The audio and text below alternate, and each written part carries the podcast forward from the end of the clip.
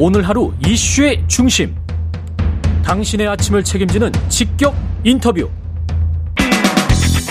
여러분은 지금 KBS 1라디오 최경영의 최강 시사와 함께하고 계십니다. 네, 다음 달 2일 법정 처리 시한 앞두고 국회가 내년도 예산안 심사에 본격 돌입했습니다. 야당에서는 윤석열 정부의 세법 개정안에 대해서 부자 감세다 이렇게 비판하고 있는데요. 더불어민주당 정책위 의장 김성환 의원 연결돼 있습니다. 안녕하세요. 안녕하세요. 김성환입니다. 예. 지금 부자 감세라고 정의를 하셨는데 이 정의는 맞다고 보세요?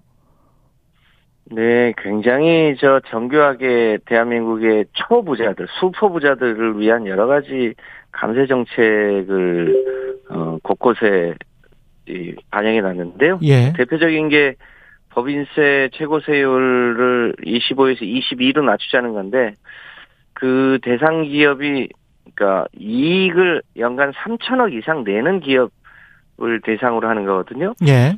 그런 기업이 우리 전체 법인이 84만 개인데 음. 0.01%도 채 안 됩니다. 84만 그런, 개 중에 네. 예. 그런 데를 깎아주면 정말로 손은 무슨 돈으로 키워야 되나 이런 게 걱정이고요. 예.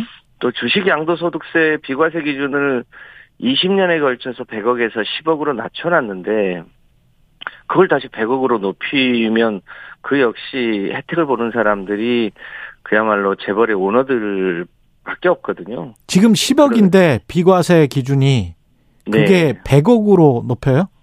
비과세 기준을 10억에서 100억으로 높이겠다는 겁니다. 주, 주식을 양도하는데요. 예. 그리고 3주택자 이상의 종합부동산세율도 사실상 폐지하겠다. 예. 이- 이런 거여서 그런 거는 전형적인 초부자 감세라고 하지 않을 수 없습니다.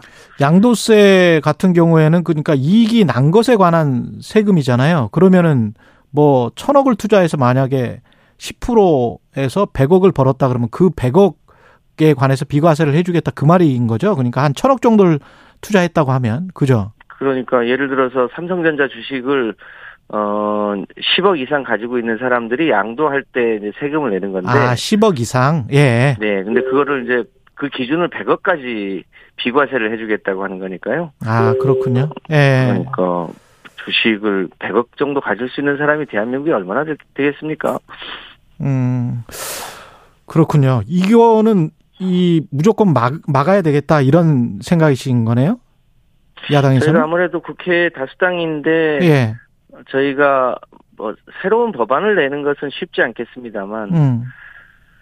뭐, 뭐 대통령의 거부권도 있으니까요. 음. 그런데 기존에 있는 법안을 이제 이, 이 기준에 따라서 정부가 새로운 세법을 만들겠다고 하는 거거든요. 예. 그 그것은 저희가 어, 막을 수 있지 않을까 싶습니다. 근데 이제 종부세 관련해서는 대통령실 주장은 종부세 대상자가 증가한 거는 지난 정부 때 부동산 가격이 급등한 거다. 이 탓이기 때문에 이건 좀 낮춰줘야 된다.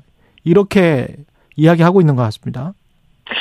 종합부동산세는 이제 마찬가지로 대한민국의 소위 어 최종적으로는 월급이나 무슨 금융소득이나 이런 게 다 결국 이 그 부가 보통 이제 재산이나 건물이나 집이나 이런 데 쌓이게 되지 않습니까? 예.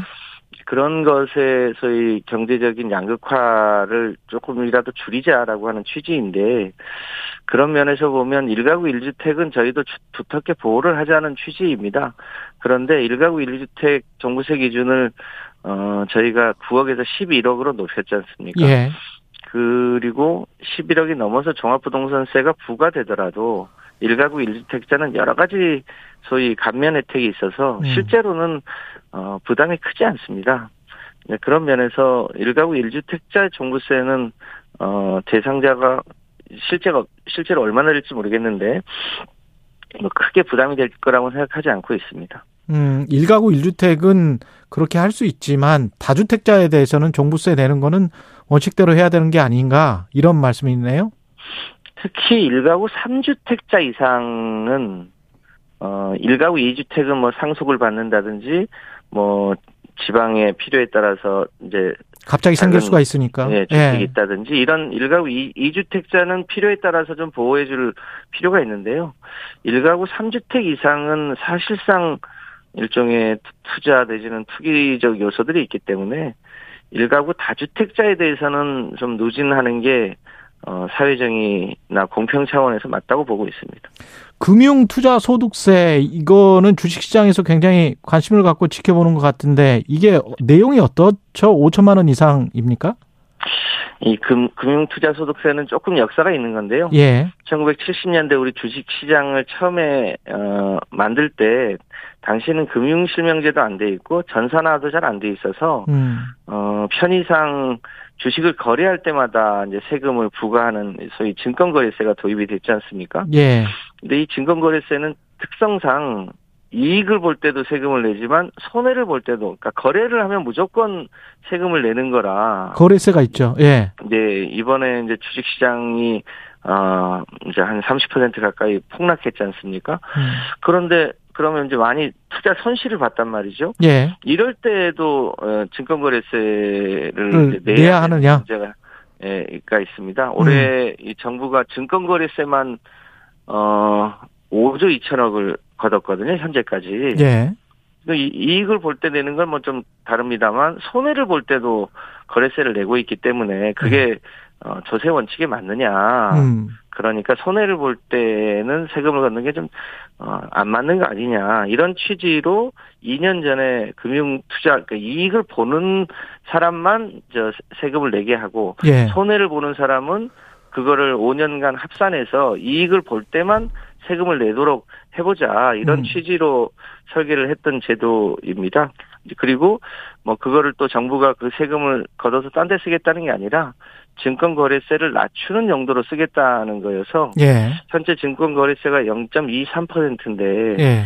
대체로 이제 금융투자 어, 소득 제도가 도입이 되면 증권거래세를 어, 대체로 0.15 어, 정도로 더 낮출 수 있어서 일반적인 개미 투자자에겐 더 이, 이익이 되는 제도 로 이제 설계되어 있습니다. 그러니까 지금 말씀하시는 거는 금융 투자 소득세와 관련해서 5천만 원 이상 양도소득 이 부분은 예정대로 그냥 하고 그 증권 거래세를 낮추겠다 이런 말씀이신가요? 민주당 하는? 그, 금융투자 소득 이 소득세만큼 증권 거래세를 낮춰서 결과적으로 아. 개미 투자자들이 거래를 하기만 하면 거기서 이제 세금이 거치는 거지 않습니까? 예. 그 비용을 이제 대폭 낮추겠다. 아. 그래서 이게 증권 거래세 제도를 어 이렇게 거래에다 세금을 매기지 않고 저 이익이 있는 곳에 세금을 내는 게 더 합리적이지 않냐. 이게 네. 세계적인 추세이기도 하고요. 그 주식시장 활성화라는 측면도 좀 고려를 해서 지금 아마 근데 이제 5천만 원 이상은 양도소득이 그 정도 나면은 나머지 뭐 근로소득세랑 이런 거랑 비교를 해봤을 때도 걷어야 된다 이런 입장이신가 보네요. 야당은 그러니까 유, 예해주면 안 된다. 거래세를 낮춰주는 대신 예. 어, 소득이 있는 쪽에 세금을 부과하자 이런 취지. 입니다. 음, 예, 여당은 지금 그것과 관련해서 2년, 전에, 2년 더 2년 유예를 해주자라는 거고 정부와 여당은 그죠? 그러면 이제 거래세를 네. 걷어야 되는 아 거래세를 걷어야 되는 문제가 있다. 네. 음. 알겠습니다. 무슨 말씀인지. 그리고 오늘 지금 오전에 열린 어 부동산 관계장관 회의에서 규제 지역 추가 해제를 지금 발표 했다고 하는데요. 서울, 과천, 성남, 하남, 광명 네 개 지역을 제외하고 전 지역이 이제 부동산 규제 지역에서 해제되는데 이거는 부동산 시장의 급속한 냉각에 따른 어쩔 수 없는 조치라고 보십니까? 어떻게 보세요? 정부의 조치는? 네. 규제 지역을 해제하는 것은 저는 뭐 필요하다고 판단합니다. 예. 왜냐하면 지금 부동산이 전체적으로 고금리 때문에 대세 하락이 되고 있지 않습니까? 예. 그, 런 상황이기 때문에 그, 그, 그 규제 지역을 해소하더라도 다시 뭐 부동산 가격이 급등한다든지 이런 문제는 없을 거라고 판단하고 있습니다. 예, 내년 내산한 법정 기한 처리가 지금 다음 달 2일까지인데 될까요? 저희 당도 어 소위 법이 정한 시한을 넘기면서까지 어 무리하게 예산 심의를 할 계획을 갖고 있지 않습니다. 음. 최대한 법정 시일 내에 어 뭐랄까요 지금 지금 이제 경제 위기 국면 아니겠습니까? 예. 이, 이 과정에서 꼭 필요한 예산들은 최대한 정부랑 협의해서 반영할 건 반영하고, 어, 이제 대통령실 이전 문제라든지 이런 이제 불효불급한 예산은 일부 삭감하고 해서 법정 기일을 최대한 지킬 계획으로 갖고 있습니다. 예. 마지막으로 한 20조 밖에 안 남았는데 윤석열 정부의 이제까지 경제 정책 6개월 어떻게 평가하시는지 한마디로. 그 김진태발 금융위기가 생겼지 않습니까? 음, 이게 검찰 출신 강원도지사의 작품이었는데 예. 그게 상징하는 바가 크다고 보여집니다. 여기까지. 어, 예, 듣겠습니다. 예, 김성환 더불어민주당 정책위 위원장이었습니다. 고맙습니다, 위원장님. 예. 감사합니다.